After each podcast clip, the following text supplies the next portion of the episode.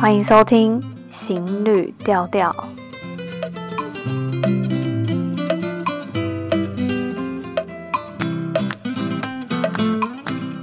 Hello，大家好，今天来到聊独旅故事的时间，然后要来分享的是菲律宾的古境之南。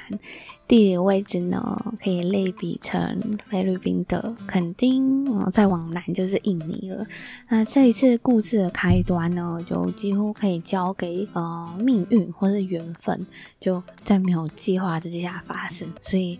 啊、很多故事都出乎我意料的。去到这个地方呢，它是叫 General Santos City，然后当地人通常会称这个区域是叫真省。地理位置是在明达纳尔岛上最南边的城市。明达纳尔它的英文叫明达瑙，然后中文有些人会翻成棉兰老岛或者是明达纳尔岛。我觉得明达纳尔岛比较接近英文的发音，不要被“岛”这个词误会了。我觉得小小一颗这个岛，它大概约。是台湾的三倍大，然后也是菲律宾总统杜特地出生的岛，但它是来自比较东南边一点的城市达堡，然后它的物产很丰富，所以我今天要介绍的只是一小块区域。但嗯，我来到这里之前，其实从来没有听过这个地方。然后当初是有一个短短的假期，然后只剩下几天的时间，但我是完全没有安排跟规划的。然后想说，不然就找个地方飞好了。然后刚开始只是在比价网上面就找各种地点啊等等的，找一些比较知名的，因为剩没有多少天，然后可能没有什么时间准备资料啊等。可是，一些比较知名的的地点，机票都很贵，就是大概嗯平均价格的好几倍了。然后我就突发奇想，我那时候就来到了。宿务航空的官网，然后我就在上面看一个一个机场，就想哇，好多机场哦，但我认识的就只有几个，诶，真的几个，可能三四个吧。我想说，那么多机场，那不然我来一个一个点，然后去看它的金额，便宜的我就飞去。那时候我就找到了这个 General Center City 的这个机场，很意外的在这么南边呢，然后也是明达纳尔岛最南边的机场吧，然后航班竟然不少，我想说。好，太值得去一下了。去之前，因为嗯，这里不太是旅游地嘛，不管是国际或者是对于国内的人来说，所以中文是几乎没有资料，然后英文的资讯也几乎都只是城市附近的景点啊，就其实你打开 Google Map 就可以看到一些了。然后我就觉得，好，那这一趟就给他。很未知的下去好了，唯一有提前做功课就是订住宿啊，跟找机车。去之前的想象就会觉得，嗯，人口应该会比较少吧，就凭着屏东之于台湾的印象。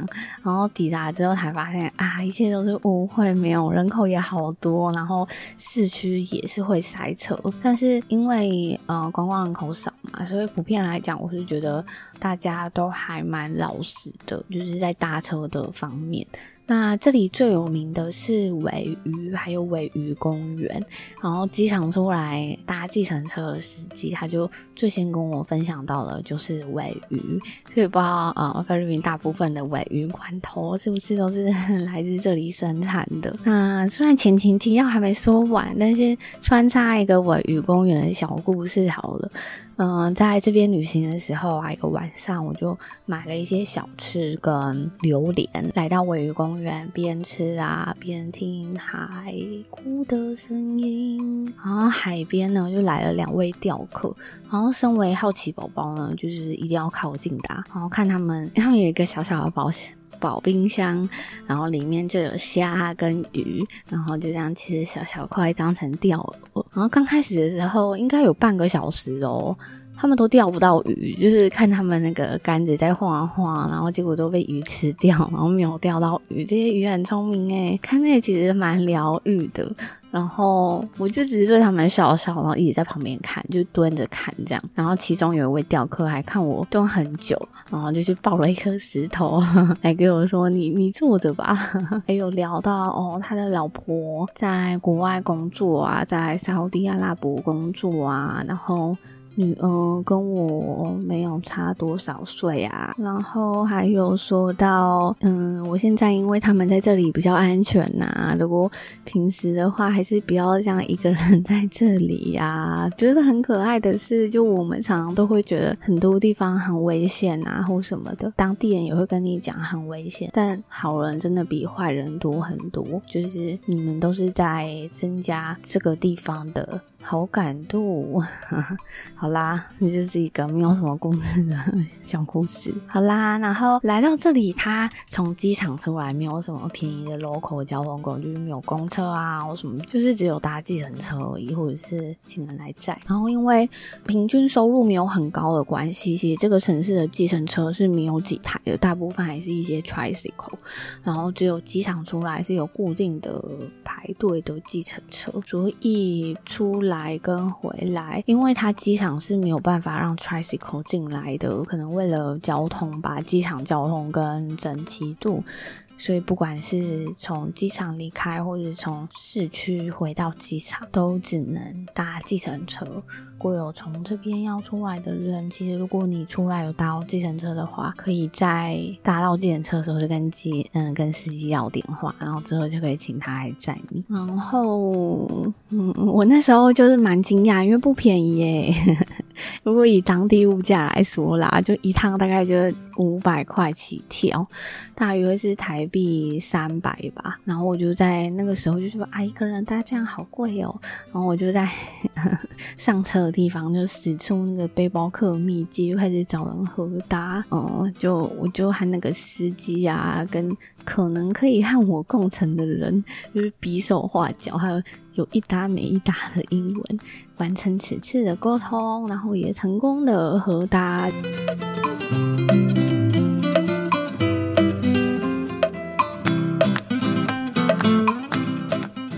后来我来到这个城市，我是以机车代步的方式来这一趟的旅行。然后我想说，比较可以深入在地，因为我对它真的太未知了。嗯，然后因为这里它可能游客真的不多，所以我到了附近，我就。查了很多的机车行，然后一个个去问的时候，都是没有人在出租的，所以我其实是在啊、Facebook 上面找到卖家的。然后我来之前，我先询问过，然后现场已经是最后一台啊、所以提供给想要闯荡这里的人参考。然后这个城市它一路往南，一路都是海边呐、啊，还有一个一个沙滩，就从。黑沙到白沙，到有兼具红树林的都有，就觉得 哈哈很特别。就如果你对于不同的沙滩有不同喜好的话，都可以在这里得到满足哦。但要注意的是，它有些那个嗯，有一些名字的沙滩，就比如说，我就看到嗯，这个沙滩有名字，然后也有一些照片，想说要去，可是嗯，有几次的经验是。嗯，被围起来变成呃一些旅馆的私人沙滩，所以有时候我好不容易骑过一些石头啊、泥土、烂路啊，然后结果沙滩的入口都必须要通过旅馆。有些嗯，你进去啊，可能会收个入场费，或者是一定要有住宿才可以到那个沙滩。然后当然还有第三种，就是遇到好的守门人，然后展现亲切可爱的优质态度，这只是想要拍拍照啊，然后半个小时左右。就转到了我，有一个就是这样子，就是一直徘徊。然后想说，可是我近期这么就是一定要通过这里吗？我只是想要拍拍照呢。然后他们是有愿意让我进去啦。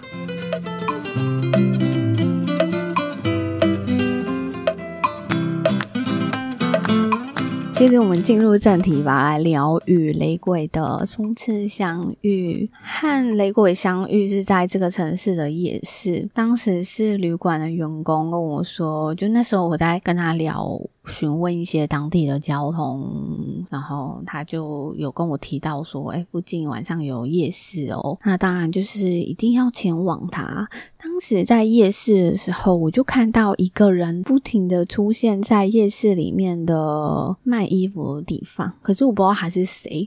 那我们后面就会知道他是谁喽。然后这个夜市里面有个舞台。舞台它每隔一段时间，可能半个小时或一个小时吧，就会都是同一组乐团，然后乐团就会上来表演。那我听到了，应该是最后一场了，大概十点多吧，晚上十点多，然后唱了很多呃 local 语言啊，可能是。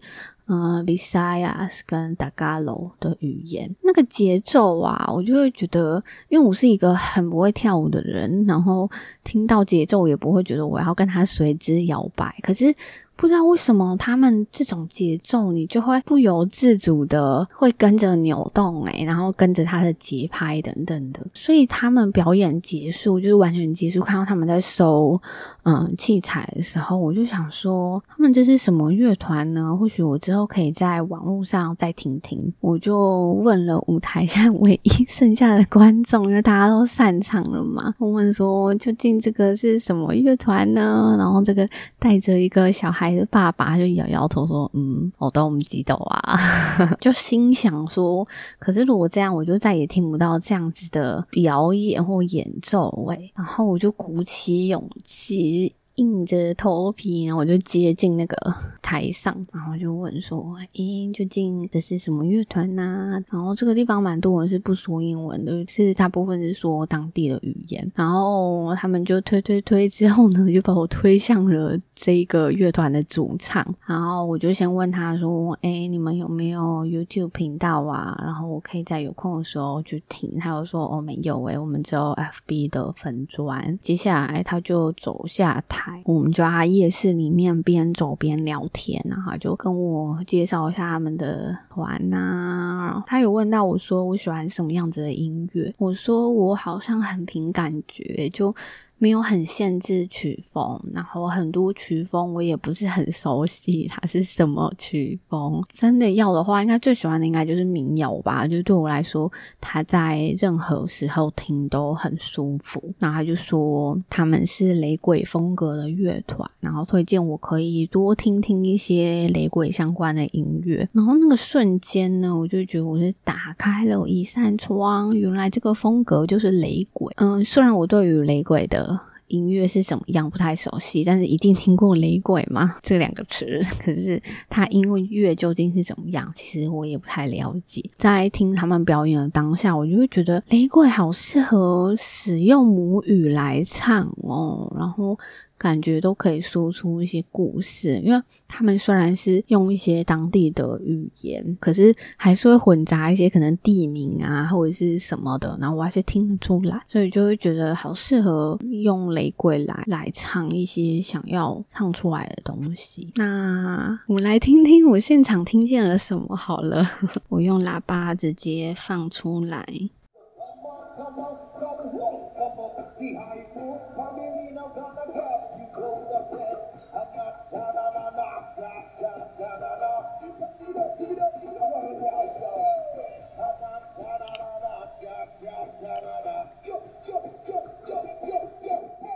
还有另外一个。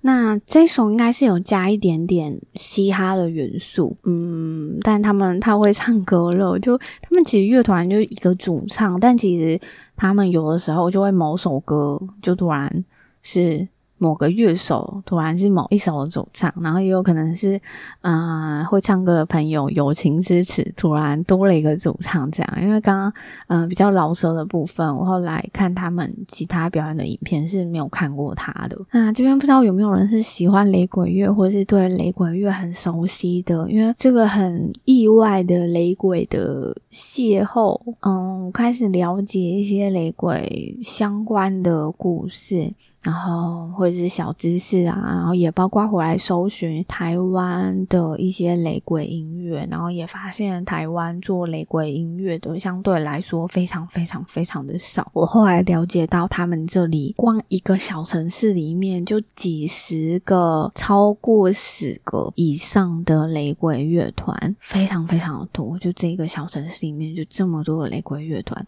所以也才发现，嗯，台湾做雷鬼音乐的其实真的非常少。少然后也因为这样子，所以我们平常接触到的机会是相对少很多的。然后相对于只相隔一片海洋的菲律宾呢，发展悬殊。不过台湾有一个最知名的就是马子卡，嗯，如果有参加过一些校园演唱会的，我觉得多多少少应该都有听过他们的表演，因为我记得我大学的时候应该就有机会听到至少。两次吧，他们的表演，他们好像不是一个非常的大家会去听的乐团，可是，在校园演唱会里面，还是有机会接触到他们。嗯，我在查资料的过程中，也发现他们嗯很努力的在尝试分享一些雷鬼相关的故事，但他们不算是一个纯雷鬼，就他们不是完全都在创作雷鬼，也会加入不同的元素。他们还是用他们有限的资源，或者他们有就在做。那个 YouTube 影片啊，或者是去给别人采访啊，等等，都会多多少少多多去分享关于雷鬼的故事。嗯，就是蛮棒的。然后欢迎大家，如果有认识的一些相关的雷鬼的嗯乐团啊，或等等，然后你也欢迎留言分享。那如果说到雷鬼乐的话，有一个一定要认识的是雷鬼鼻祖，雷鬼之父。他叫巴布玛丽，Bob Marley，他太特别了，要该怎么说起他呢？就是这个雷鬼开始打开我的一扇窗之后，我真的去啊、呃、看了纪录片啊，然后去看一些文章啊，然后当然要做这一集也是要阅读蛮多的。要怎么聊起他？然后跟我待会会不会讲的语无伦次？因为太多新接收到的东西。如果很多人想象关于雷鬼的话，可能会把雷鬼啊，一个脏辫的发型，然后大麻全部联想在一起，但它其实是可以拆开来看的。就除非你是把 Buff Marley 这整个人啊，跟信仰全部和雷鬼绑在一起，你就就会觉得哦，对，就是雷鬼就是这样子。那我们就来说说为什么他是这样子的发型好了。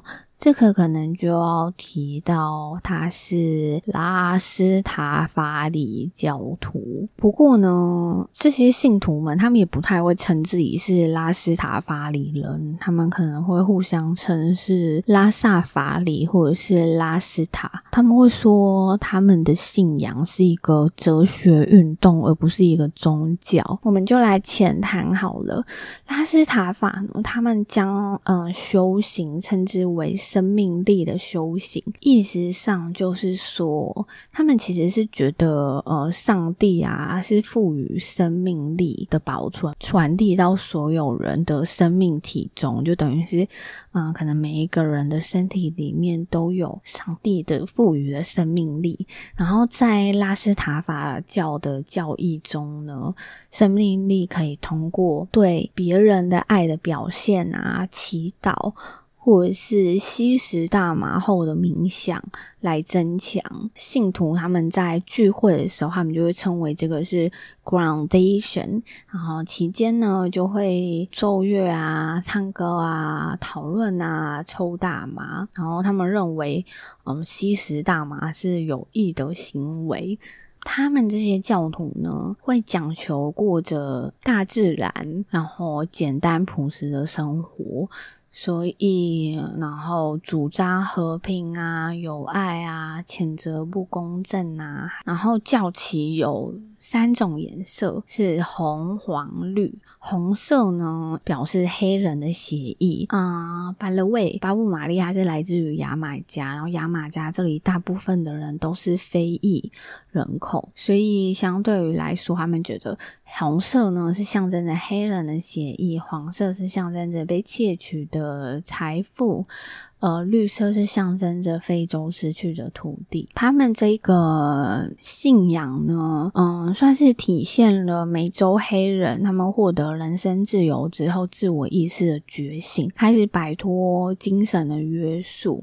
然后他们也比较抗拒，嗯，西方传教士那种比较一厢情愿的神学的概念，然后用自己比较惨痛的历史去寻找贴近自己心灵的上帝，重新连接，嗯，被切断的文化根源吧。嗯，这是一个，就是关于为什么他的发型是那种大家就直接把它称为这是一个雷鬼头，大家其实算是一种信仰。那究竟为什么这种头的起源？我这边看。到的是有一个叫做《卫历记》，上面有个二十一之五吧的记载，还有说不可使头光秃。那拉斯塔法他们可能就把这句话解释为永远不要理发，也受到圣经中呃提到说头发是力量来源的启发，所以编辫子成为一种标志。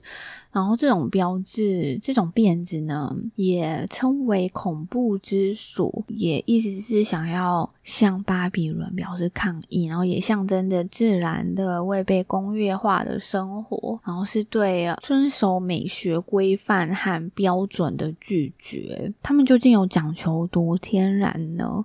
因为墨水是工业化的产物，所以纹身可能是不太容许的。Bob Marley 他后来。其实是因为黑色素瘤，所以他在很年轻的时候就离世了。他当时在得知了这个疾病的时候呢，他是选择使用甘甲，也就是。大麻和奥拜乌素，奥拜巫术是什么的？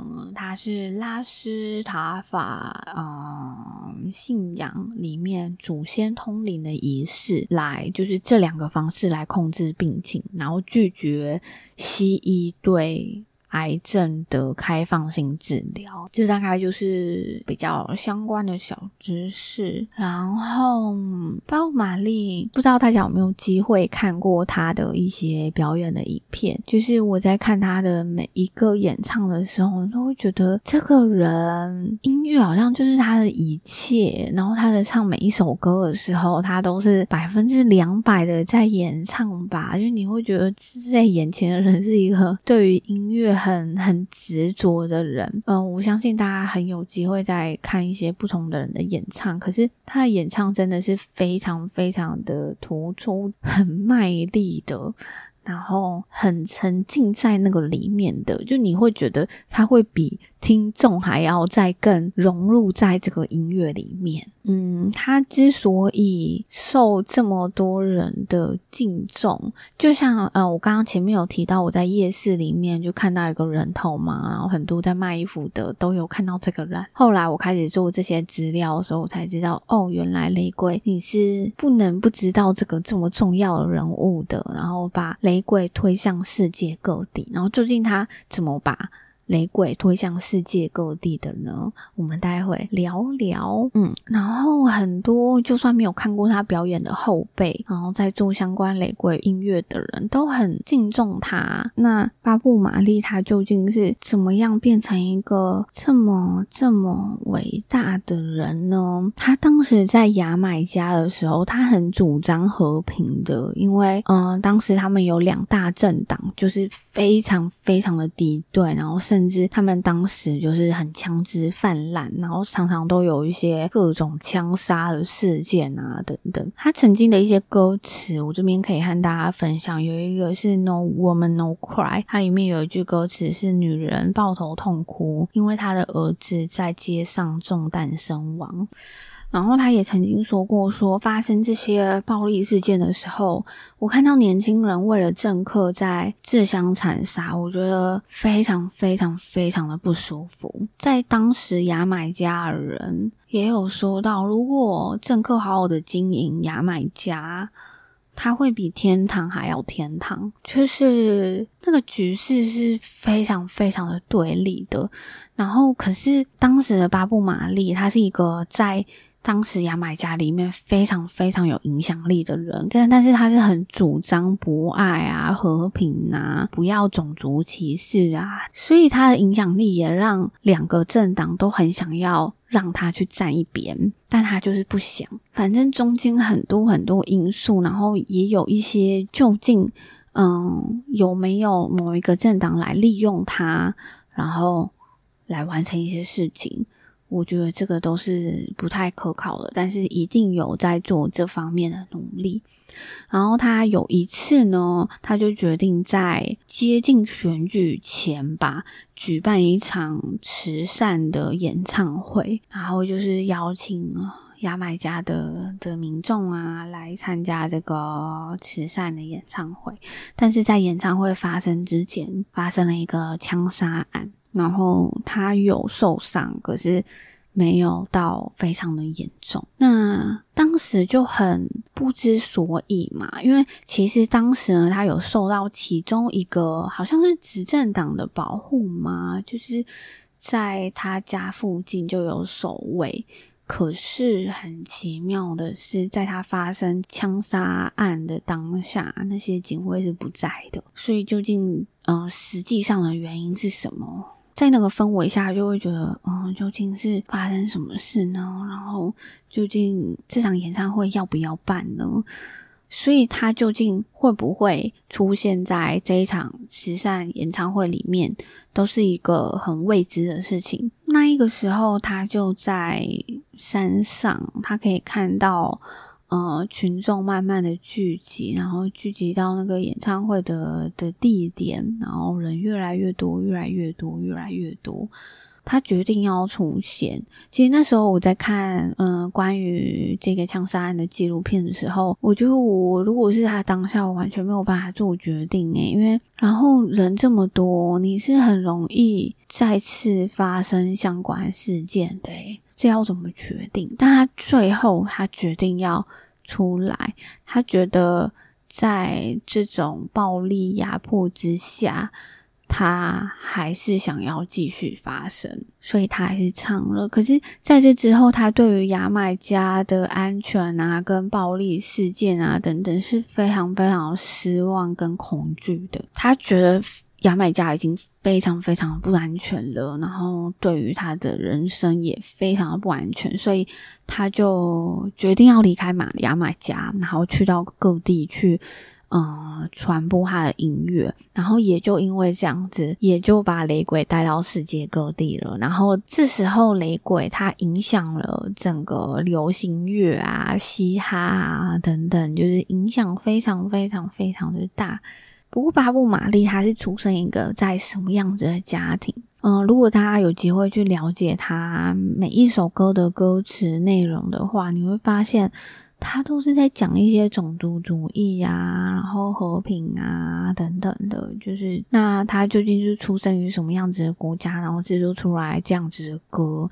他的父亲是来自于牙买加一个来自英国的家庭，然后曾经是军人，呃，在呃北方的乡间呢遇到了玛丽的妈妈，然后两个人决定结婚，可是，在啊、婚礼大约前一周的时候吧，他就就检查出有疝气，然后开始折磨他的身体，所以他就告知他的未婚妻，就说，嗯，他必须辞去他原本军人的工作，然后搬到牙买加的首都金斯敦。那但由于他的英国的家庭是鄙视跨种族的婚姻关系的，所以因此在巴布出生之后，他不太常和自己的儿子见面。然后虽然，嗯，他的爸爸一直有提供他们母子的一些经济协助。那玛丽她在最后一次和她父亲见面的时候，她父亲是把她带到了首都金斯敦，然后啊、打算让她进入学校读书。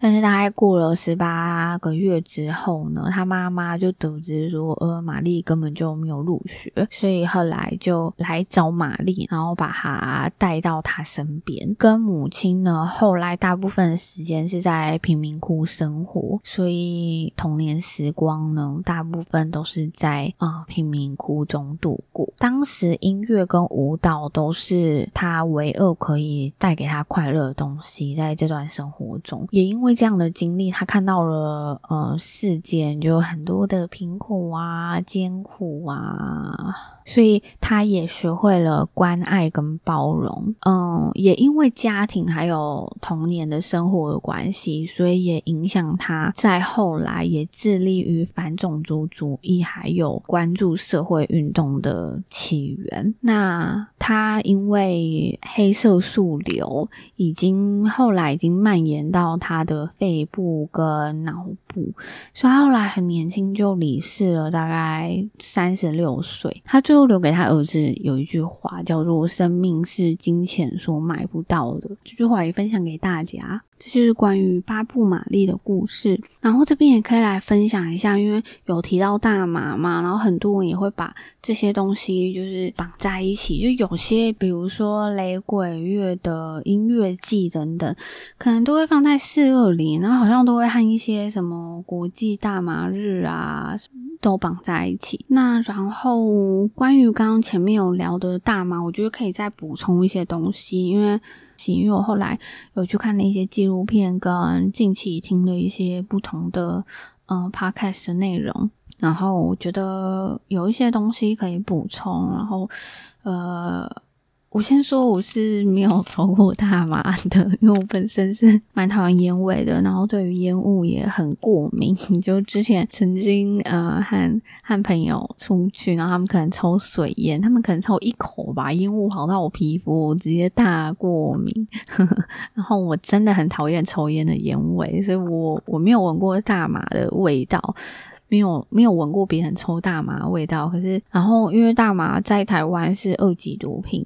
在亚洲大部分的国家也是都算是非常严格的控管的。虽然最近泰国开放了嘛，究竟为什么大麻它一个植物会变成一个多数政府喊打的一个起源？嗯，我们可能就要聊到呃美国的一个禁毒政治人物，他叫做哈瑞安斯林格。他是一个种族主义者，他究竟怎么把大麻打入一个深渊呢？这个时辰也非常的近哦，其实是一九多多年代的时候，所以其实是还没有满一百年的。然后，可是大麻已经发展了这么久，不管是在药物的医疗的使用上，或者是一些嗯信仰上面，那。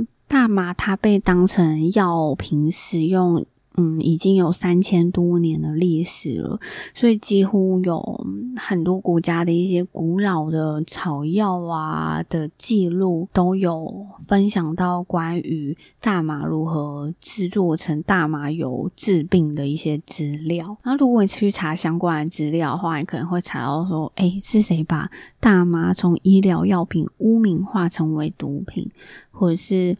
嗯，大麻合法化争论不只关于关乎植物，一切都与移民有关。然后，究竟当时在美国是发生了什么事情？因为美国以前或者是现在都还有的是严重的种族歧视嘛？嗯，是谁开始散播言论说把移民、犯罪、贫穷跟吸食休闲大麻画上等号？是安斯林格。他大概在一九二九年左右的时候，他是首位的禁毒官员。他之前首要工作是加强禁酒令的执行。禁酒令的目的是维持社会安全嘛？可是，呃，当时因为将近十年的禁酒令，不仅没有让社会更安全，反而就是让黑市的酒更加的横行无阻。因为当时的酒就是可能几乎都是黑道在卖。所以没有管制的酒也就变得更安全嘛，就人民没有酒喝，然后可能开始使用更多的古柯碱啊、鸦片啊，然后政府没有酒的税收，反而花更多的呃税来管制这些酒精，所以禁酒令可以说是非常非常的失败。那在这之前呢，这位人士呵呵安斯林格，他对于大麻的态度其实是中立的，但是到了禁酒令废止之后，他的态度就大转变了，因为，嗯，他身为一个一个部门的领导，但他好像没有完成什么事情，所以他有点担心，有点慌。所以他身为一个禁毒官员呢，于是呢想到一个办法，就是另找一个做毒品，让他有事情做。然后他开始宣扬说，呃，大麻是与暴力、黑人、移民、爵士摇滚等等，就是比较嬉皮、嬉皮士有关联的一些负面消息。还有对大众说，如果你使用大麻，你可能会陷入一种妄想狂的感觉，然后失去思想的力量。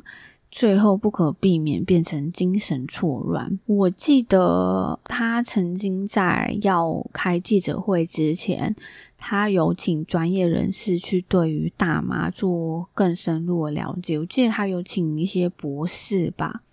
然后博士也有做了非常厚的资料给他，然后里面当然就是有提到说，诶，大麻它对于大麻它的一些好处啊，实际的应用啊等等的，但是他没有参考，他还是他最后还是依照他个人的种族主义去说，呃，大麻会怎么样怎么样不好，那我们必须把它视为毒品。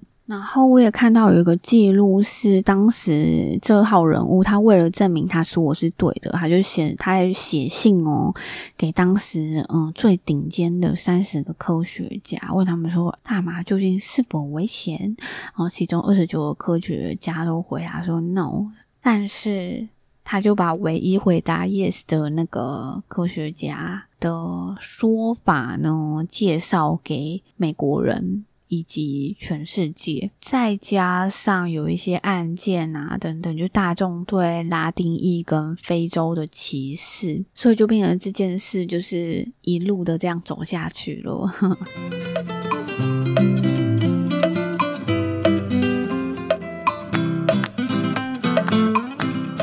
接下来呢，和大家分享我后来离开这里之后，我又回来这里了。就是因为我看到主唱他们那个乐团就我分享。他们即将到来的雷鬼季，然后我看到讯息之后就想说，哎哎哎，好像可以参加哦。就后来又有再回来到这个地方，然后去参加他们的雷鬼季。不知道大家有没有去参加过一些音乐季啊，或者是国外的一些音乐季？去的这个地方，他们的这个地点呢，算是在半山腰，有一点难抵达。因为其实我刚开始看那个地点，它其实是一个半山腰上的，就是可以搭帐篷的地方，然后也有提供一些住宿，就是腹地还蛮大的。然后我想说，交通上应该会是顺利的吧？因为我回来到这里，我又是嗯、以租机车的方式去。这些小地方，然后我再查他那个地点，嗯，毕竟他那个都已经有盖那个地方，应该沿路上的路不会太差吧？结果就是出乎我意料的没有很好呢，因为在去之前快要抵达的时候，会先经过一段石头、泥土、泥土路，嗯，就是尘土飞扬啊，然后刚好去之前也有下过一点雨，所以有一点点积水，然后最后一段就是真的已经。要接近地点了，你已经可以看到它就在那里了。可是那个路呢，你会怀疑，觉得真的会是那里吗？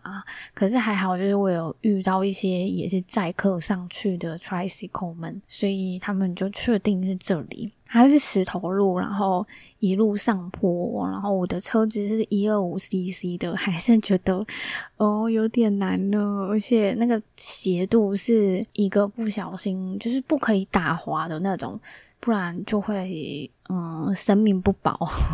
然后最后一段路呢，非常的倾斜，我觉得应该有应该有七十度哦，又是石头，那个石头。小石头会比较好骑一点，它是那种三五公分的石头吧。然后我就觉得天呐天呐，真的不行了。然后所以最后一里路呢，我是停在一个斜坡上的一个住家，然后就问他们说可不可以让我停在这里？然后他们刚开始还会说你可以的，你可以的，你就骑上去吧。然后我就说不行不行不行，那边其实是没有路灯，然后我去的时候是白天，所以我想说如果结束是晚上又没有路灯，然后。斜度又怎么斜又石头路的话，我真的不行。然后如果鞋子的止滑功能又不够，又有下雨的话，那真的很可怕。然后还好，我也就是有这些先见之先见之明，因为觉得生命实在是诚可贵。然后因为离开的时候是真的有下雨，然后一路很暗这样，所以。不过他们真的都很厉害，全部都有骑上去。就是里面应该所有的参加者，就只有我一个在中途半途而废，然后停在那里，然后走上去这样。对，然后呢，这个雷鬼祭就算是我第一次参加嘛，然后进去入场之后就看到。他们有一些摆摊，然后都是做一些小首饰。我不太确定这种算是明达纳尔岛这边雷鬼风格的首饰，还是它就是含项链，还是这个算是一种雷鬼风格的的饰品？因为都会有一些手环呐、啊、项链呐，然后可以抽烟草的啊。其实它可以抽烟草那种都做得好可爱哦。因为我不抽烟，所以买了可能就是当饰品。可是真的长得很可爱，然后都会有一些拉斯塔法里的那个颜色色调，这样就是都还蛮特别。因为每一个都是手做，所以都还蛮独一无二的。然后非常多的非常多人绑着那种脏辫头，其实我没有很想要把它称为脏辫，但不知道脏辫，但不知道怎么样称呼它比较好。或者是称为雷鬼头，可是这样又把它跟雷鬼绑在一起，所以大家可以跟我讲说要怎么称呼这种头比较好呢？刚开始的时候其实会有一点嗯害羞怕怕的，因为我本身就是以往都没有这么接触过雷鬼，然后这么多人像深山里走出来的，就很大自然，然后很很接地气，然后。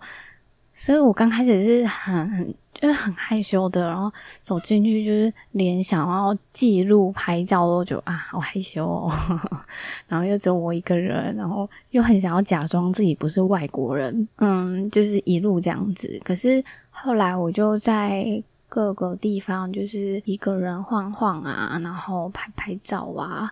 我原本以为他开始时间就是已经会开始唱下午四五点，然后才知道他是。差不多下午四五点可以开始入场，然后有这些摆摊，你可以去逛逛，然后休息。它其实大概应该算是八九点才开始哦，然后一路唱到几乎是早上。然后那时候就想说，我如果就只是这样一个人，然后晃晃，然后等唱，好像还蛮没有意义的。然后我都已经又特别飞来这里，然后参加这一个小地方的雷鬼祭，所以呢，我就开始从第一摊开始去尝试着面带笑容的的和他们聊天。然后他们刚开始当然有点害羞，然后也发现我不是这里的人，那我就这样一摊一摊的去。和他们打招呼，和他们聊天，去看他们的每一件作品，我觉得可以呃很认真的去看待别人每一个手做的作品，是很很幸福的吧。就算我没有去买它，我觉得那都是给别人一种我的作品真的有人在认真看，然后我也会问他们说。诶，这个究竟是什么材质做的啊？然后，然后他们甚至有一些石头，就是用一些嗯类似泥土的的材料，然后里面就会绑各种不同颜色的石头。然后他们也会问说：“诶，那你的生日是几号啊？什么的？”然后其实每一个月份的生日可以配不同种的石头。然后他们也有说到，嗯，有些人不太会想要戴这一种，因为会觉得。石头都有不同的不同的力量，所以这就还蛮看个人的。反正我那时候就一摊一摊一摊 跟他们聊，然后也终于在这里觉得有哦，就是大家都是很大家都是一样的，就不要看他们外表好像怎么样，就觉得好像距离很远。其实大家都是很 很亲切、很可爱，然后有些很害羞，有些也白目白目的这样子。接下来呢，就有开始表演了，然后我也大概逛了有逛了百分之八十左右的摊位了。那我就说好，那我要去听音乐喽。那我那时候就选择一个离舞台近的一个座位，然后坐下来。然后因为大家几乎都是情侣啊、朋友啊、夫妻啊等等，就是一起来嘛，就是几乎没有一个人来，所以他们也就自己都会在一桌一桌这样子。然后我就自己坐在那里，然后我也很享受，因为我就看他们表演，然后去感受他们的的唱功。然后大概听了三个乐团之后吧，就突然有一男一女走到我身边，然后就跟我讲说：“你们你要不要来我们这里呀？然后我们是这里的，我们是这个活动的工作人员。你这样子好像。”很很孤单，然后我们是工作人员哦，所以你不用担心。然后你可以到我们后台啊，可以和我们聊天，然后也可以和嗯乐团各个乐团拍照啊什么的。然后说嗯、呃、没关系啦，我可以坐在这里就好了。然后说没关系啊，没关系啊，真的可以的。然后我就想说好吧，所以我就去到他们后台那里了，然后就给我一个位置坐下来。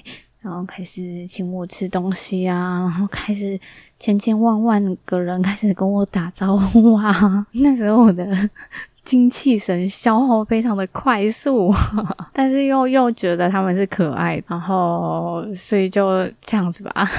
其实我是到后台之后啊，然后。上一次在夜市里面和我聊天那个主唱才发现说：“哦，你怎么怎么来？你怎么来了？很惊讶诶。然后他也自己觉得很很骄傲，然后说他跟其他人讲了，后来其他人翻译给我听的，就说：“哦，他觉得很骄傲，因为因为他们，然后。”我开始嗯认识雷鬼的乐团跟音乐，嗯，然后我也才发现那主唱他刚好是这一场活动的总招，他的表演比较后面，就算是压轴的两三团吧。所以我那时候本来想说啊，我大概四点多来，应该九点十点就可以离开了吧。结果一切就是。完全不照计划走，因为他们大概八九点才开始唱，然后说至少会唱到三点之后吧。他那一团，我印象中就是三点多才唱，半夜三点多。然后说天呐，我在过什么大学生的生活？到后来我去到他们后台之后，一切就是非常非常非常的夸张，因为他们对我太好了，然后。把我简直就是 总统级的待遇。刚刚有就是两个人来找我嘛，嗯，就一男一女，然后男的其实是工作人员，然后女的其实是工作人员的朋友，他就刚好也是想说啊，朋友在这就来听听吧。本来是想说几个男的要来邀请我去去后台那边，然后可是他们又想到说，如果几个男的来找我。我应该会直接觉得很可怕，然后就拒绝。所以他们就是后来就让那个女生来，然后也是一路都是那个女生在陪我啊，去哪里啊，或者是帮忙翻译啊，帮忙拒绝啊 等等的。然后一切种种待遇也是很夸张，就是嗯，比如说让我坐哪里，或者是表演完拍照，然后 让我插队拍照，然后还有那种。舞台跟观众之间还是有个小栅栏，然后又邀请我到栅栏里面 听啊，然后唱跳啊，这样一切都很夸张。一路陪着我的那个女生，她真的太像经纪人了。然后，然后她也说：“我跟你讲，都是凭你的福，简直就是为所欲为。”反正就是非常非常，一切都非常的夸张，但是。我也很很感谢他们吧，就是很感谢他们，然后也很不好意思，因为我一直觉得我就把我当正常人就好了，没关系的，没关系的，所以但是还是很感谢他们啦。然后听我来分享给大家一首歌好了，这一首是当地的雷鬼音乐的曲子，然后几乎每一个乐团几乎在每个地方都会唱，然后几乎。每个乐团都有 cover，所以我听过好多的风格，也是在做这一集。我想说这一首歌到底是什么？因为我其实一直没有记得这首歌叫什么意思，然后也不知道究竟是哪一个语言的。那后来我问到他这一首就叫 Peace，你就知道雷鬼真的有很多音乐或者是歌词都是这种很大爱的、很博爱的、不分彼此的。这种歌词或内容，那这一首歌呢叫《嘎巴亚版》，英文的意思就是 peace。它歌词的就很简单，歌词就很简单。他就说：“来吧，一起在太阳下跳舞，然后牵着彼此的手，一起呐喊，peace peace。我们的肤色或许不同，但我们都在同一个世界。”嗯，牵着彼此的手吧，一起呐喊。土地渴望着爱，在等待天堂般的吻。嗯，这整首歌就就只有这几句很简单的歌词。然后我来分享给大家，嗯，两种版本，一种是我第一次在夜市里面听到的，然后另外一个版本是，嗯，这个雷鬼祭现场听到的。来喽。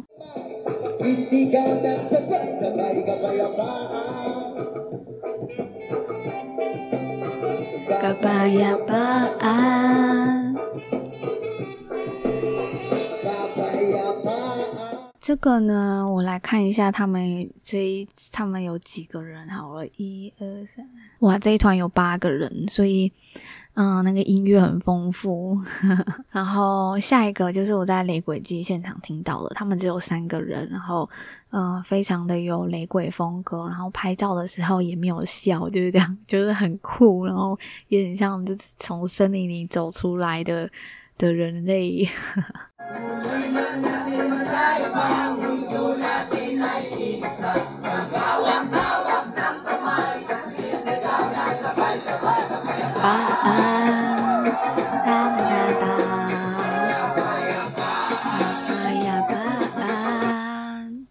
可能可以感觉到声音比较比较杂，因为我是从观众这边去拍影像的。因为我当时是很想要记录这个雷鬼祭，所以我都没有拍一整首，嗯，都是拍一个小片段，因为。你知道拍那种记录的话，我希望都可以抓不同的角度啊。然后如果都拍整首的话，其实不管在剪辑会很耗时间，然后也很占档案。所以这个雷鬼祭我所记录到的东西比较是影像的，然后声音上面就没有照顾的那么好。这个就是 Peace，就是非常简单，然后非常欢乐轻松的一首歌，就大家都是。大家都在同一块土地上，然后就不分种族吧。接下来的一个乐团，他们是只有三个人，然后我觉得这首的风格也蛮特别的，我们就来听听看吧。然后因为因为收音可能都不算很好，所以那个节奏可能都没有到非常的清楚，就是雷鬼的那个节奏。但是没关系，大家就听听看。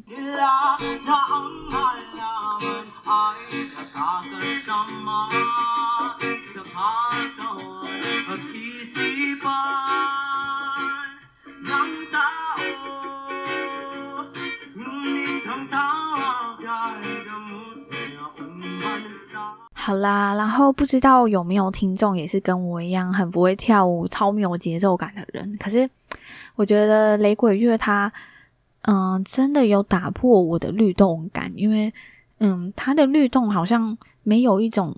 一种形式，就是我在看他们台上的这些人跟那种节奏，我都会觉得还是很很自由、很轻松的，所以我也会不自觉的，就是想要跟他摆动。所以呢，如果你现在是嗯、在一个没有不是公共空间的话，欢迎可以来准备舞动看看。下一首歌呢，我们来试试看它的前奏，我觉得。很适合扭扭看，大家不要看我好像很会扭，我超不会的。然后我现场就像是一个木头，那那个女生呢，她就一直跟我讲说跳跳，我说嘿，我就是一个木头。但是呢，我们现在我们现在就来练习。那接下来呢，我来把前奏放两次。第一次呢，你去感受它的节奏，然后你很自由的。如果你现在在自己的房间，在一个。属于自己的空间，或者是和很熟悉的人在一起，你就很自然的摆动看看吧。来。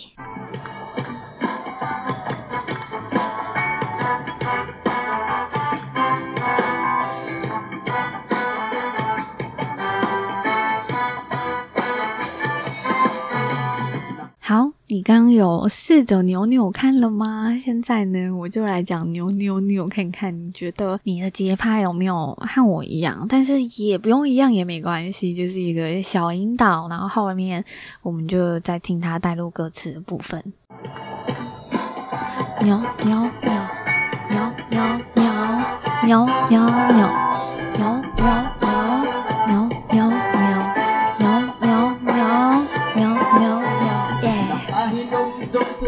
巴巴拉巴拉，巴巴拉巴拉，巴巴巴拉。好啦，可以吗？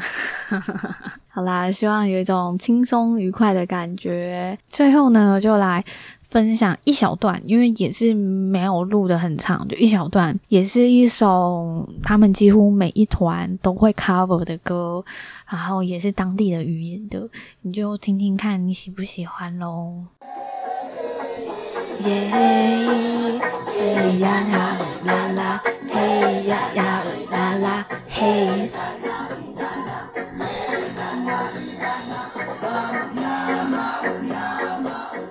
好，嗯，好啦，然后这一次的音乐分享就差不多到这里。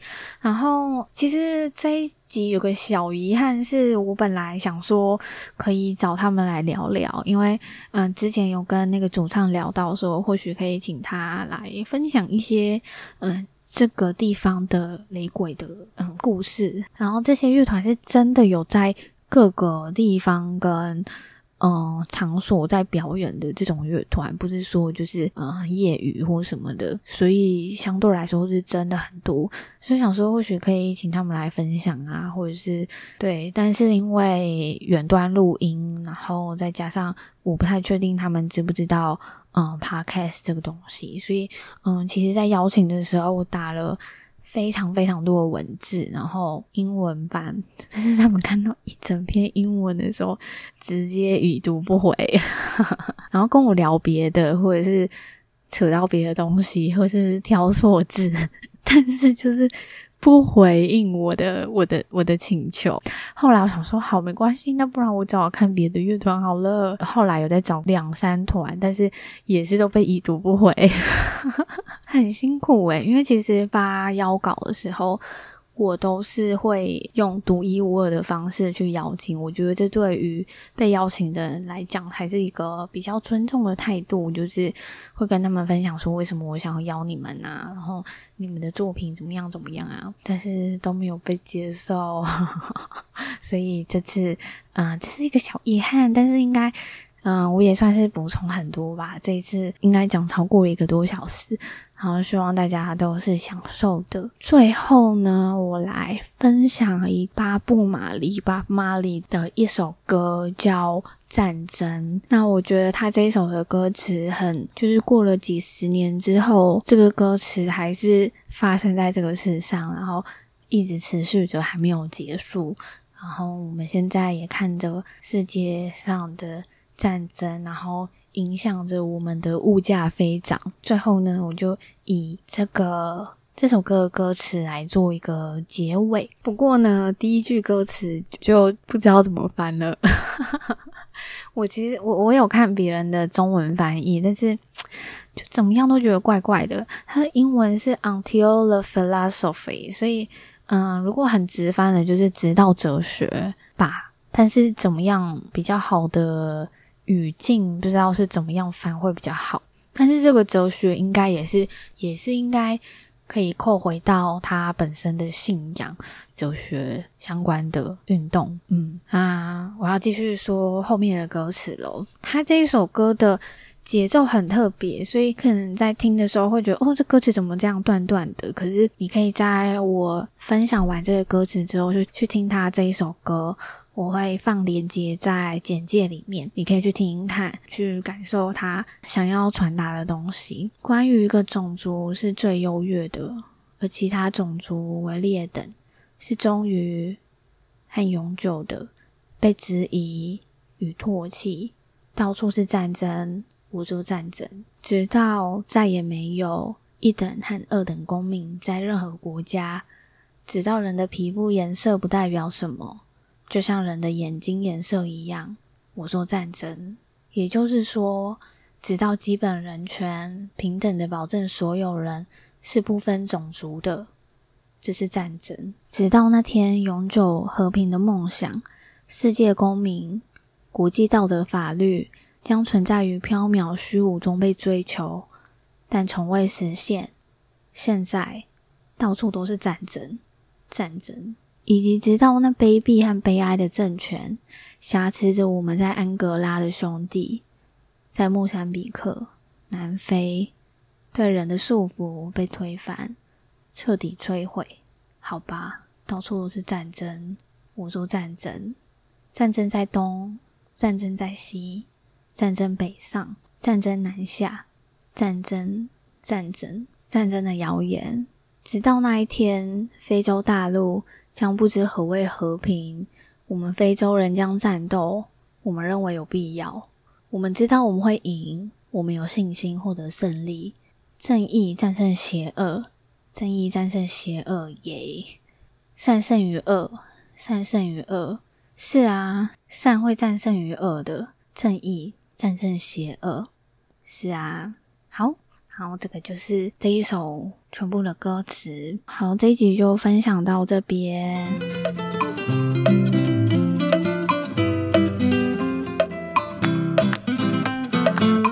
最后，呢，欢迎大家到 Apple Podcast 留言，因为鼓励大家去留言，分享两个留言好了。一个是一个赞助，帮你匿名叫林先生，呃，很用心且听起来很舒服的节目，一点点心意，希望成为你一点点的动力。有哦，感谢。然后你的名字只跟我的外公差一个字。所以，但是我外公已经离世蛮久了。就我外公在我国中的时候就离世了吧？你该不会是我外公派来的斗内使者？然后另外一个是美眉，一个小美眉的听众，很可爱。她跟我分享说，她在去年十一月的时候才认识这个频道。从旅行热潮店过来之后，你的频道变成我第一个按关注的 podcast。这是什么意思呢？这表示他没有第一个按 Brava 的关注，没关系，我们不要跟他说。后来呢，他说，结果我一个月就把所有集数都听完了，很喜欢你令人感到疗愈、很温柔的声音，在听丰富有趣的内容的同时，我也深受启发哦。对，是你的频道陪我度过学测前的日子。很期待有更新，但慢慢来也没有关系的啦。感谢你，而且你超棒的，你竟然可以就把所有节目听完，比我上一集的来宾还要厉害。我上一集的来宾 KC，嗯，算蛮早就知道我的节目了，但他现在应该都还没有听完。然后他来录音的那两集，到现在都跟我说他不敢听。你看我的朋友这副德性，所以我要感谢我的听众们。今天的留言分享就到这边，然后欢迎大家在各个平台啊多多留言。那我们就下集见喽，拜拜。